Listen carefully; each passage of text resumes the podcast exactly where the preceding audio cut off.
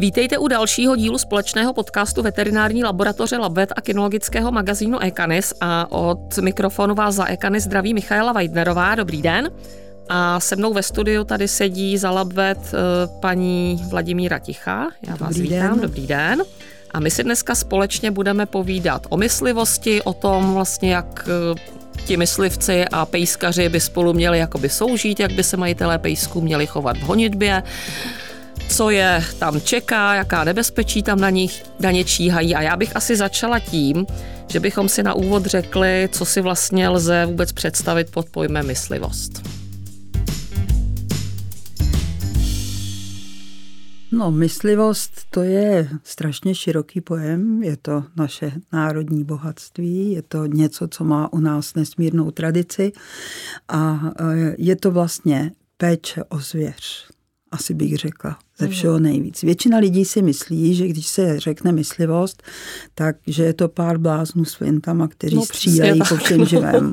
Ale ono to tak není. Tam je základem mm, péče o zvěř a samozřejmě tak jako když chováte dobytek, tak počítáte s tím, že ho asi někdy porazíte, když je to třeba maso na žír, tak i tady se počítá s nějakým ostřelem, ale většinou mm, to není o tom, že se prostě střílí to, co se vidí, ale dělá se ten odstřel výběrový, to znamená starší kusy, nevhodné kusy.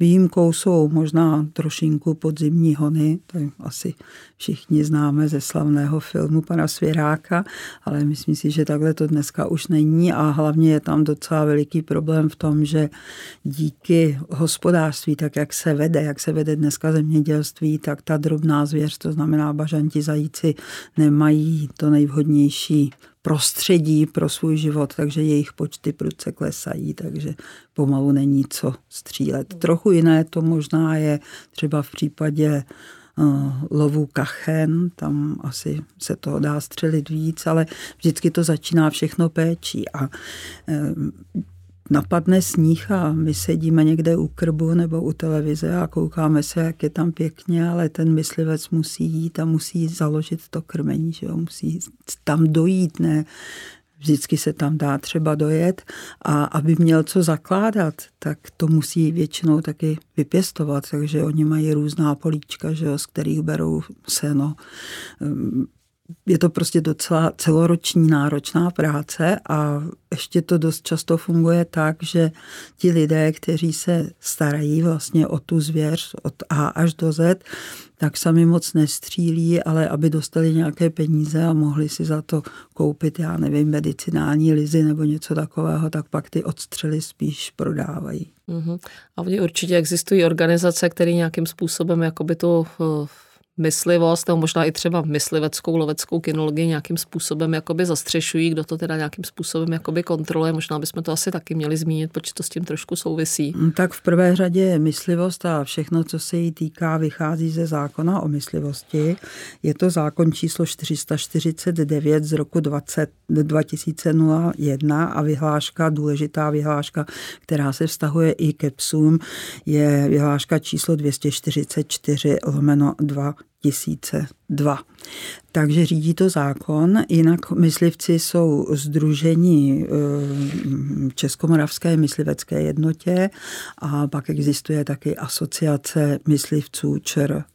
Ten zákon o myslivosti a její doplňující vyhláška je zajímavá ještě v jednom bodě. Tam se totiž říká, že eh, se mají používat lovecky upotřebitelní psy, což je pes se zkouškou nějakou, je přesně ve vyhlášce vymezeno, na co ta zkouška má být zaměřená, jestli je to třeba na dohledání zvěře, nebo jestli jsou to norníci, nebo prostě jednotlivé ty typy výkonu psa.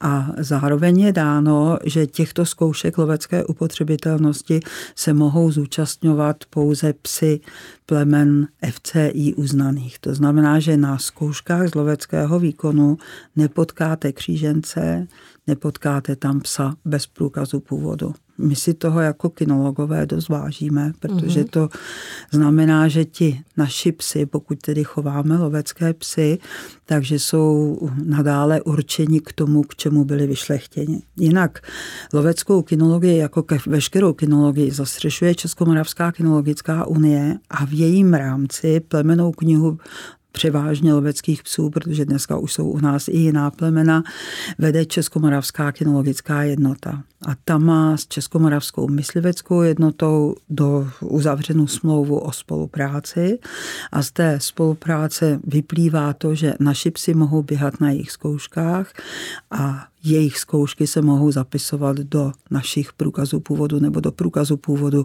vydaných naší plemenou knihou. Ti, ta plemená kniha eh, loveckých psů má velikou tradici a tak, jak funguje dneska, byla založena v roce 1924, kdy vznikla i myslivecká jednota, někdy se to pak jmenovalo Myslivecký svaz a v tom roce 1924 jednak vznikla celá řada chovatelských klubů, třeba i můj klub chovatelů teriérů, budeme mm-hmm. za mhm. chvilku slavit z té výročí, ale existoval jakýsi pán Karel Podhajský, což byl ohromný kinolog. Dneska se na jeho počest běhá memoriál Karla Podhajského, což je prostě asi jako velká pardubická u koní, tak tohle to je pro ohaře. A on tenkrát založil plemenou knihu a od té doby mají lovečtí psy v průkaze původu zkratku zápisu ČLP. Většina ostatních psů má ČMKU, ti lovečtí mají ČLP, uznává to Českomoravská kinologická unie, uznává to FCI a trošinku se vedou spory, co to znamenalo. Někdo říká, číslo loveckého psa a někdo říká český lovecký pes, ale pořád je to ČLP, kterého si velmi vážíme. A když vezmeme teďka v podstatě jakoby obecně tu myslivost a jakoby běžné pejskaře, tak eh, samozřejmě vzniká spousta konfliktů, v té, eh, v té přírodě, že když to vezmu jakoby celkově, v čem teda vlastně spatřujete takový ten hlavní konflikt mezi prostě těmi, těmi obyč, teď nemyslím ty myslivce, ale tak mezi těmi obyčejnými pejskaři, když prostě přijdou do lesa a teď tam se potkají s tím myslivcem, že pesta blítá na volno a teď se to jako řeší. No, to je, to je, já bych řekla, že základem je nedostatek tolerance a pochopení jednoho pro druhého a já chápu obě dvě strany. Mluvíme z Prahy, jsme v Praze, v Praze je ve většině prostor zákaz volného pobíhání psů a tak si lidi řeknou, proč já bych nešel s tím svým pejskem třeba do Šáreckého údolí a tam ho nenechal proběhnout. Jenže Šárecké údolí už je honitba, je tam zvěř a ta zvěř by měla být chráněna. A let, kdy si člověk řekne, ten můj malý pejsek, ten přeci žádnou zvěř nestrne, ale on už tím, jak tam lítá, řve, štěká, tak tu zvěř prostě ruší. A vůbec ze všeho nejhorší je to teď v jarních měsících, také vždycky červen byl považován za měsíc myslivosti, kdy zvěř klade mladé, kdy bažanti hnízdí a když ten uštěkaný pejsek, který určitě toho bažanta nezadáví, ale zvedne tu bažantici z toho hnízda, tak prostě ta vajíčka jsou ohrožená, že jo, zastydnou a prostě ona pak tam, možná no, taky. No, že jo. Takže a to tež platí třeba o srnčím, že hm, ta matka se snaží odvést toho psa od toho svého kolouška a ten tam zůstane potom někde sám a je samozřejmě ohrožený.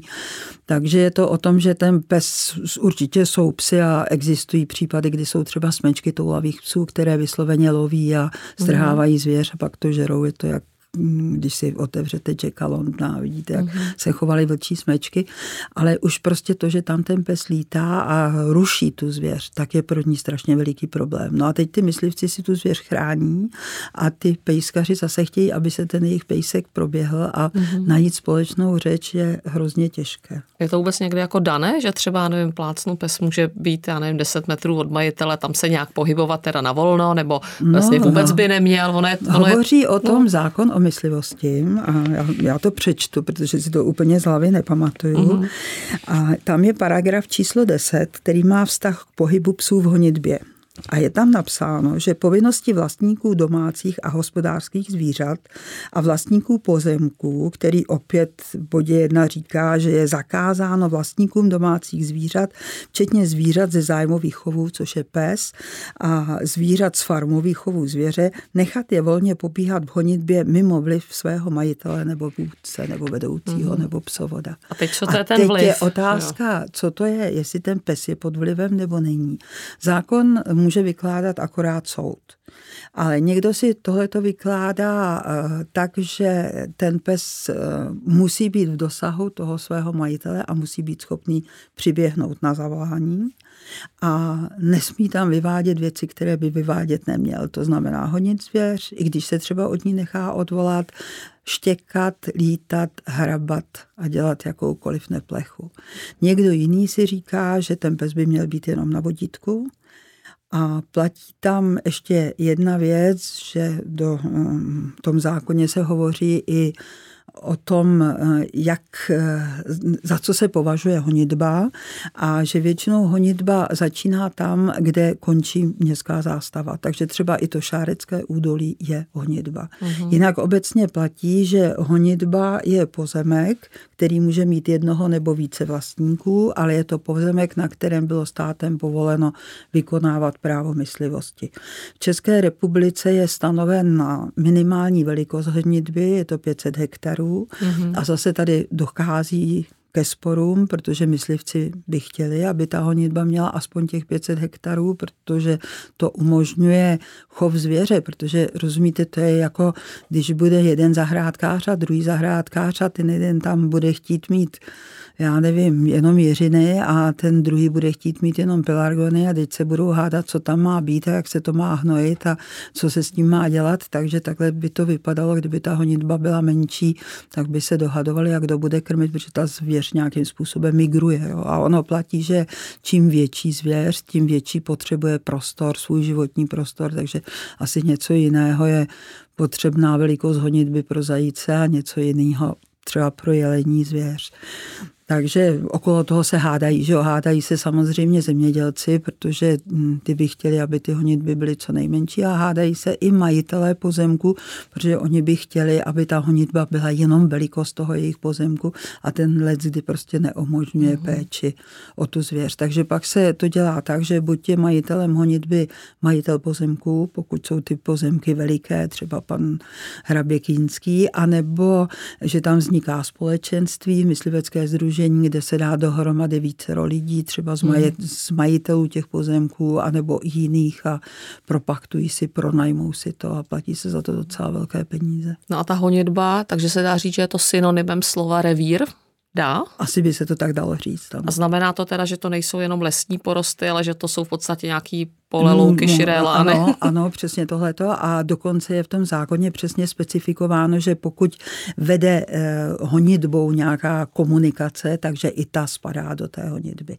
Takže člověk si nemůže říct, ten můj pejsek, tady je cesta, ten můj pejsek běhá jenom po té cestě a já vím, že mě nepřijde, protože utek, ale a tam někde hlásí, ale on je pořád na té cestě a to přeci není honitba, takže to honitba je. A dá se teda vlastně ten majitel, kdyby, když teda budu někam do lesa, že jo, třeba na dovolený někde budu budu v jižních Čechách, můžu asi někde vyhledat, co teda je hodinba, není hodinba, nebo to prostě poznám jenom tak, že prostě mm, cokoliv, dá se to, dá cokoliv se to, kde nejsou teda baráky, kde nikdo nebydlí. Čo, tak dá tam. se to vyhledat v katastru samozřejmě, ale osobně si myslím, že by si člověk měl říct, že kde nejsou baráky, takže to je hodinba. A tam, že bych se teda měla snažit, abych toho psa měla buď na vodítku, anebo abych ho měla pod svým vlivem.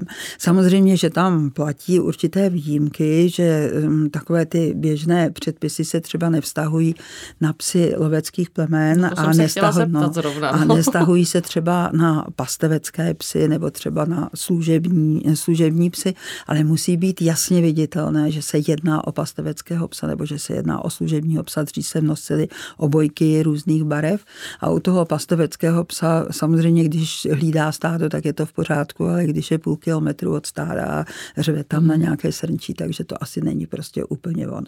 A jak to mají ta lovecká plemena? Protože já, když si jako obyčejný majitel si řeknu, no tak jako mně se líbí setr, že jo, tak se ho pořídím a prostě bude lítat někde po lese, nejsem myslivec, tak takovouhle výjimku předpokládám, že nemají. No, to určitě nemají a dokonce eh, teda myslivci, myslivci musí dělat zkoušky. Jo. Uh-huh. Dělají se zkoušky z myslivosti a jeden předmět je tam také kinologie a um, oni se tam učí poznávat lovecká plemena. Já se tady teď pochlubím, my jsme s mužem udělali atlas psů loveckých plemen, kde ta, která se tady nejvíce chovají, jsou všechna nafocena, jsou tam jejich stručné charakteristiky, takže si ti myslivci mohou se z čeho naučit, jak to lovecké plemeno vypadá. Ale i lovecké plemeno by nemělo škodit v lese a zažila jsem na Moravě případ, kdy zastřelil hm, lesní stráž, k tomu se asi ještě dostaneme, mm-hmm. kdo může střílet, zastřelila jezevčíka a u soudu se potom řešilo, že to nebylo lovecké plemeno, protože to byl pes bez průkazu původu. Takže mm-hmm. ono je to docela složité a zase znova říkám, vykládat to může jenom soud. Ale mm-hmm. když mám loveckého psa a potřebuji ho třeba chystat na zkoušky a sama nejsem členem některého toho mysliveckého združení a nemám svoji vlastní honitbu a chtěla bych někde cvičit, tak se musím s, tím, s těmi majiteli té honitby dohodnout a poprosit je, aby mm, mě to povolili a oni s tím potom budou, oni s tím potom budou počítat. A vím, že podobně to funguje mm, i v jiných případech. Třeba manžel mojí neteře vede skautský tábor a mají border teriérku a border teriérka s nima jezdí na ten skautský tábor a běhá tam okolo toho tábora. Oni vždycky, když tam přijedou, tak se spojí s místníma myslivcema a řeknou, jsme tady i s Dejzinkou a oni vědí, že když tam potkají nějakého border teriéra, takže jenom pobíhá okolo tábora zvěř, že ho nic nebude a že se teda nemusí ničeho obávat. No tak to je skvělý, jako vždycky je to o domluvě. Jako vždycky jako je všech, to všech opravdu, ohledech, vždycky, no. vždycky je to jenom o domluvě a myslím si, že takhle to funguje třeba v různých chatových oblastech a tak, že takhle, takhle by to fungovat opravdu jako mělo. Daleko bych řekla, že nejhorší je situace v těch příměstských oblastech a hm, řekla bych i, mluvila jste o jižních Čechách, tam, kde dneska lidé sebou všede berou svoje psy a prostě myslí si, že ten jejich pes má právo se proběhnout a nechtějí prostě uznat, že to právo zrovna mít nemusí nemusí. Hmm, hmm. A vy jste tady zmínila, že momentálně teďka, protože podcast natáčíme vlastně v květnu, že je vlastně takové to období v přírodě, kdy se rodí mláďata, takže předpokládám, že asi ti pejskaři by měli dbát teda jako ve zvýšené míře na to, jako co ti jejich pejsci teda vyvádějí, opravdu si asi dobře rozmyslet to, jako jestli, jestli a vůbec a kde je teda případně jakoby pustit. Je třeba ještě třeba další takové období třeba na podzim, kde zase jako prostě potřeba jakoby dávat zvýšený pozor nebo být zvýšeným způsobem ve střehu, co se týče no, já bych jako řekla, Já bych řekla, že samozřejmě ten měsíc toho hnízdění a kladení mláda je úplně neodiskutovatelný. Uh-huh. Jo, že mm, když má někdo rád psy, tak by měl mít rád zvířata, nebo doufám, že má rád zvířata obecně a že prostě by ho dojmul nejenom ten jeho úžasný pejsek, který se proběhne, ale e, dojalo by ho i to ta hnízdící mm-hmm. slepice bažanta nebo ta srna s tím kolouškem, takže doufám, že budou dávat pozor. Jinak ono je potřebí dávat pozor i na podzim, ale to snad ne kvůli zvěři, ale spíš kvůli nám, zvlášť tam, kde jsou třeba jelení revíry a je tam jelení říje, on ten jelen v říji není Nebezpečný. zrovna nej, nej přátelštější. A bohužel v současné době jsou pro uh, myslivost, zemědělství, ale i naše psy strašným nebezpečím divoká prasatá černá zvěř protože e, i ten dobře vedený lovecký pes si dá si sakra pozor, jak blízko k té černé zvěři přijde. Mm-hmm. A ta černá zvěř umí být pro ty psy nebezpečná, umí toho psa i zabít. Ale to je vás... jako jedna věc a pak tam hrozí ještě nebezpečí infekcí, ale k tomu se asi ještě mm. dostaneme. A když jste, tak já bych v tom asi pokračovala, když jsme při těch nebezpečí těch divočáků, to je celkem jakoby běžně známé. A já teda aspoň, co mám informace, tak zrovna ti divočáci, ty se teda množí bohužel už celoročně a ty bachyně pochopitelně jsou nebezpečný, že jo, v době, kdy mají, kdy mají, kdy mají ty mladé. A takže vlastně jednak asi teda to zranění, asi, asi ta zranění, že jo, tam jako je třeba asi dávat pozor a potom samozřejmě takovým strašákem je asi aujeského choroba. Já bych možná začala tím, co to je vůbec, nebo jak tak se to projevuje. Aujeského choroba je choroba prasat, která je přenosná, ale i na další zvířata, není přenosná na člověka. Někdy se jí také říká pseudosteklina, protože má se vsteklinou celou řadu podobných příznaků. Z pohledu psů je to onemocnění smrtelné a je to onemocnění dost děsné. Já jsem třeba viděla pejska s auheského chorobou, který vysloveně si sám eh, prokousal až díry do kožichu a než se utratil, tak teda strašně trpěl, musím říct. Ehm, Aujeského chorobu eh, způsobuje herpes virus, inkubační doba je tam asi 5 až 6 dnů a Přenáší se masem nemocného zvířete, mm. exkrementy nemocného zvířete, ehm, třeba i, já nevím, exkrementy z nosu nebo slinami a když ten váš pejsek někde najde chcíplýho kance, teda řeknu to mm. tak mhm. poněkud vulgárně a zakousne se do něj a ten kanec uhynul teda na aujeského chorobu, tak je velká šance, že to ten pes dostane taky. Bohužel proti aujeského chorobě yes. neexistuje vakcinace a jak už jsem říkala, z hlediska psa je to onemocnění smrtelné a ta smrt není příjemná. Mm. A asi člověk předpokládám, že asi nemá šanci to na tom divokém praseti nějak poznat, že ne, když určitě ho na to je... Ne, určitě ne. Hmm. No ale nemáme jenom divočáky, existují, číhají i jiná nebezpečí samozřejmě, no, jako ten, když ten pes tam někde pobíhá, tak ty dopady na zvěř, to už jsme si říkali. No ale samozřejmě na ty psy samotný, že jo? No tam... tak samozřejmě asi všichni víme o nebezpečí klíšťat.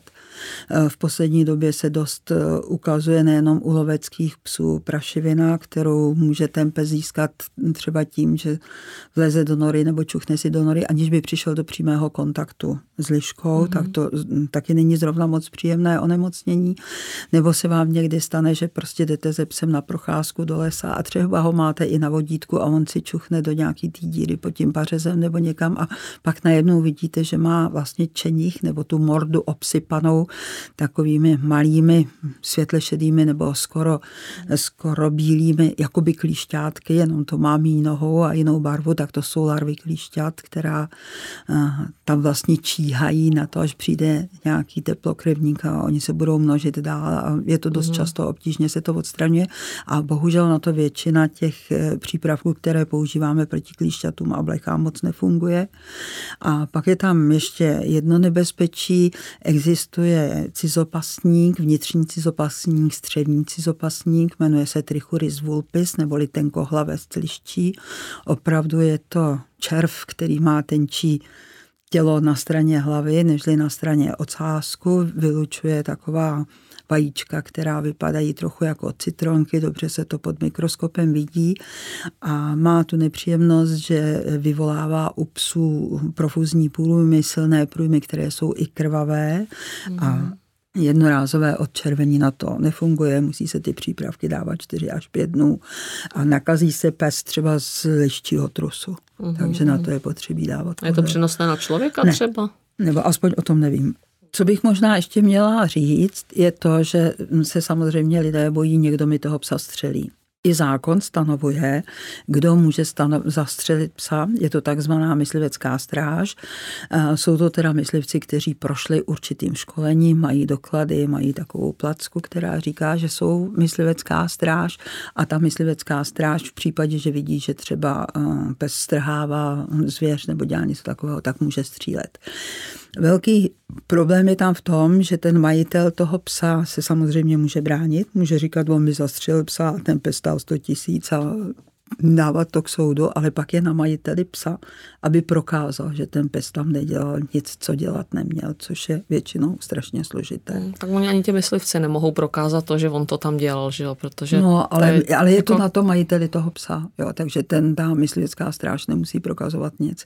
Takže to je trošku takový jako nepříjemná věc, ale já zase musím říct, že eh, většina těch myslivců, když s nimi mluvíte, tak eh, říkají, že by po psovi nestřelil. Problém je ovšem tam, kde oni vědí, že ten pes té vesnice honí, že loví, že prostě utíká a že toho majitele upozorní a ten majitel nad tím mávne ruku a se ten pes baví, že jo? takže prostě ty vztahy jsou někdy strašně složité. Mm, mm, mm.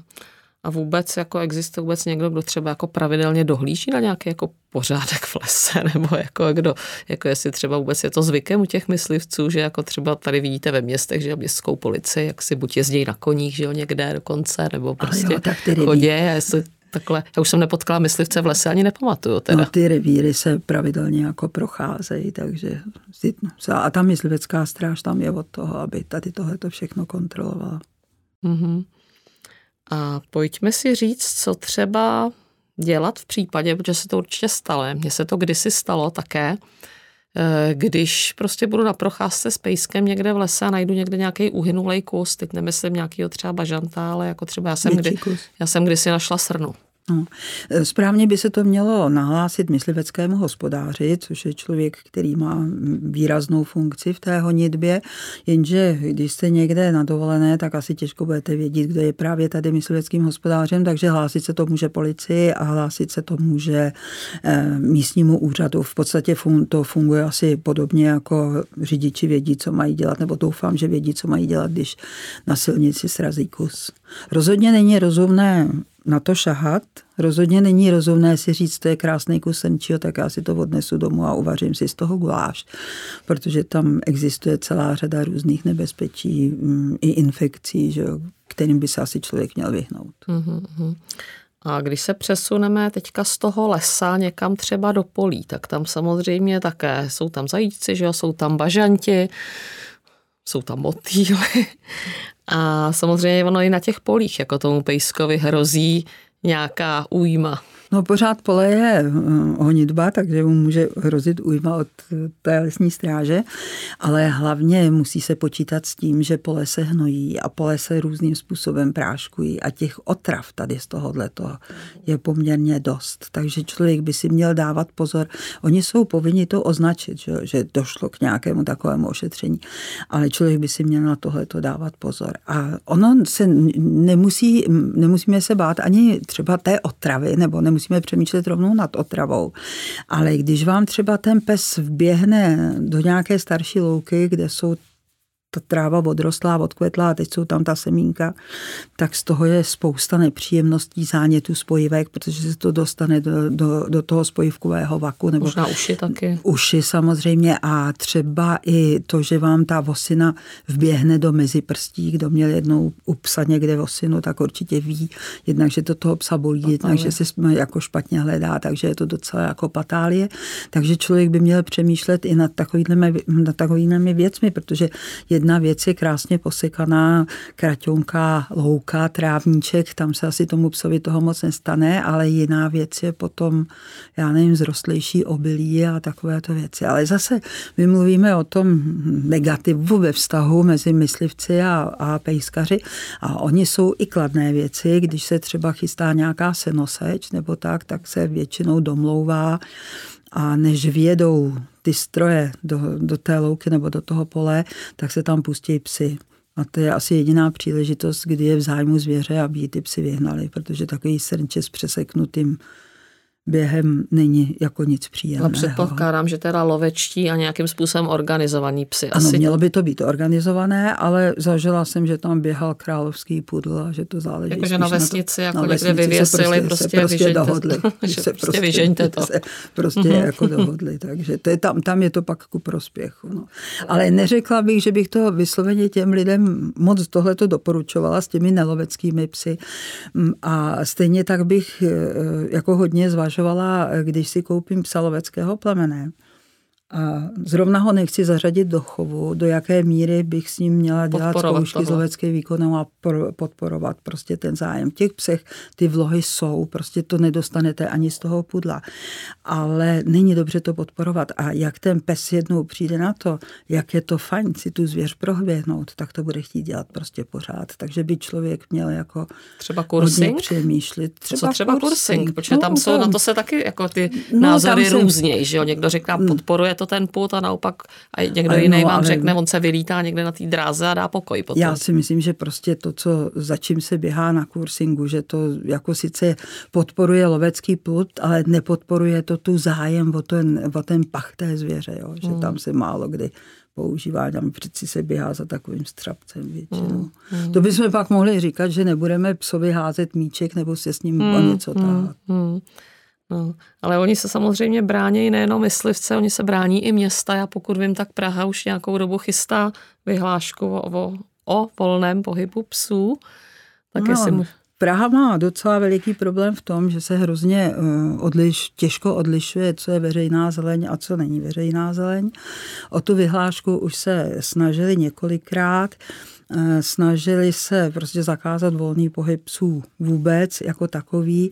Eh, tentokrát se sice tu vyhlášku připravují, ale obrátili se třeba na nadaci na ochranu zvířat proti týrání a obrátili se i na Českomoravskou kinologickou unii, co si o tom myslíme. Eh, my jsme obojí dávali připomínky a ty připomínky jsou skoro stejné. My jsme se uh-huh. shodli a shodujeme se hlavně na tom, že eh, samozřejmě je pěkné, jestli Praha řekne, že je zákaz volného pobíhání psů a vymezí prostory pro volný pohyb psů. Jsem se byla podívat ve Velké Británii a byli jsme v Básu, což je krásné lázeňské město, no já tam mm-hmm. je mhm. velikánský park určený pouze psům a nikde jinde psi běhat nemohou, ale ten park je veliký, je dobře dostupný a je eh, tam neustále nějaká služba, která eh, hlídá, aby se dodržovala pravidla a která hlídá, aby se znečištění, když se ten pes nahrobí nebo něco, aby se to uklízalo. Takže my jsme jako Českomoravská kinologická unie Praze napsali, že chápeme, jaké jsou problémy chcete si lehnout v parku a nemáte kam, protože jsou, je tam samý psí trus. Ale že pokud by to teda chtěli ošetřit tím, že by byly určené plochy pro volný pohyb psů, takže ty plochy musí být dostupné. Přeci nikdo nemůže čekat, že stará babička, která má psa a pro kterou ten pes je nesmírně důležitý ze sociálního pohledu, takže když bude chtít, aby se jí pejsek proběhnul, takže si sedne do tramvaje a pojede někam třeba na Prahu 6, kde by byl, nebo dneska vím, že na Praze 8 jsou nějaké takové problém, prostory, takže tam pojede. Takže prostě ty prostory by musely být dostupné a že by mělo být určeno, kdo se bude starat o pořádek na nich. Jo. Mm-hmm. Pak jako asi člověk to město chápe, ale no, obávám se toho, protože už se jednou takováhle vyhláška chystala a skončilo to na tom, že městské části, na, které by měly vymezit ty prostory, říkají, my to radši pronajmeme, nebo to dáme developerovi, nebo uděláme něco takového. Jo. Mm. Takže nevím, jaká je momentálně situace. Na nás chtěli, abychom jako na Českomoravské kinologické unii, teda by ne na Labvetu, ale na Českomoravské kinologické unii chtěli, aby jsme na to napsali svůj názor a chtěli, abychom jmenovali člověka, který by chodil na ta jednání. Zatím žádné jednání nebylo. Mm. Názor jsme vyslovili. Přesto vlastně by mělo být i pochopitelné vlastně z hlediska welfare toho psa, že teda bude mít možnost se někde vyběhat. Já sama si neumím představit, že bych svý psy jako celoživotně jako vodila v podstatě jako jenom na vodítku a že by nikde, nikde nemohli, ale jako když to člověk vezme, tak oni oficiálně skoro nikde nemůžou. Že? No, souhlasím s vámi, ten pes mm, má potřebu pohybu. Zase na druhou stranu každý, kdo si e, pořizuje psa, by měl přemýšlet i tady nad tímhletím. A mě samotné strašně vadí to, že si spousta pejskařů myslí, že když si koupí takové to flexibilní samonavidící vodítko, takže se na něm ten pes vyběhá, prostě nevyběhá. Hmm, nevyběhá, ještě je to ani, nebezpečný, já, to, tak, já ho nemám no, ráda, teda no, jako no, se sama, sama přiznám, protože no. zažila jsem situaci, kdy vlastně majitel je to vyklouzl z ruky a pes před ním panicky utíkal, protože mu to klepalo za zadkem. No a m, taky je dobrý, když jde ten člověk, má to špatně zaaretovaný a jde na jedné straně ulice a na druhé straně ulice je kočka a po ulici jede třeba auto, ještě. auto nebo cyklista, že, mm. nebo něco, takže prostě, ale eh, mluvíme o volném pohybu psů, myslím si, že to není volný pohyb mm, psa. Mm, mm. A pojďme si tedy na závěr ještě teda schrnout, jak by teda podle vás to mělo jakoby ideálně vypadat, nebo jak by se ideálně měl chovat takový jakoby majitel se svým psem teda někde volně v přírodě, v té honitbě nebo v revíru, nebo jak to, jak to nazveme, tak aby to bylo všecko košer, prostě trošičku jako zaapelovat na ty lidi. Já si myslím, že pokud možno vodit psa na vodítku, a jestli ho z toho vodítka pustím, tak to musí být dobře ovladatelný pes. A jestli mám někde chatu nebo chalupu, pokusit se navázat kontakt s místními myslivci a dohodnout se mm-hmm. kde mohu toho psa pustit a upozornit je, že toho psa mám, jak vypadá, jak se jmenuje. A věřte, že když je to pes vašeho známého, takže ho nestřelíte. Někdy si lidi vykládají historky o tom, jak jeden myslivec střelil psa druhému myslivci, ale myslím si, že je to většinou nedopatření, když jsou, já nevím, třeba někde na naháňkách a ten pes má zbarvení, že se ho můžete splést liškou, proto se dneska začínají, začínají i lovečtí psy, což před 50 lety by bylo úplně nemožné, ale začínají hmm. nosit reflexní obojky, začínají mít vesty, mm. aby bylo mm. prostě jasně vidět, že je to mm. pes. Mm. Dobře, takže přejme si, aby všichni jsme ty procházky s těmi pejsky v té přírodě měli na pohodu, aby se nic nes, nes, nestalo, abychom je měli vychované tak, že vždycky přijdou na zavolání a nemuseli jsme vůbec takovéhle věci řešit. Já vám děkuju, paní Tichá, bylo to určitě si myslím zajímavé a přínosné jako pro nás, pro nás, pro všechny a těším se zase někdy brzy. Naschledanou. Já děkuji za téma. Musím říct, že já soucítím jak s pejskaři, tak s tou zvěří a uvědomuji si, že je někdy hrozně těžké najít společnou řeč. Je to tak. Mějte se krásně. Naschledanou. Naschledanou.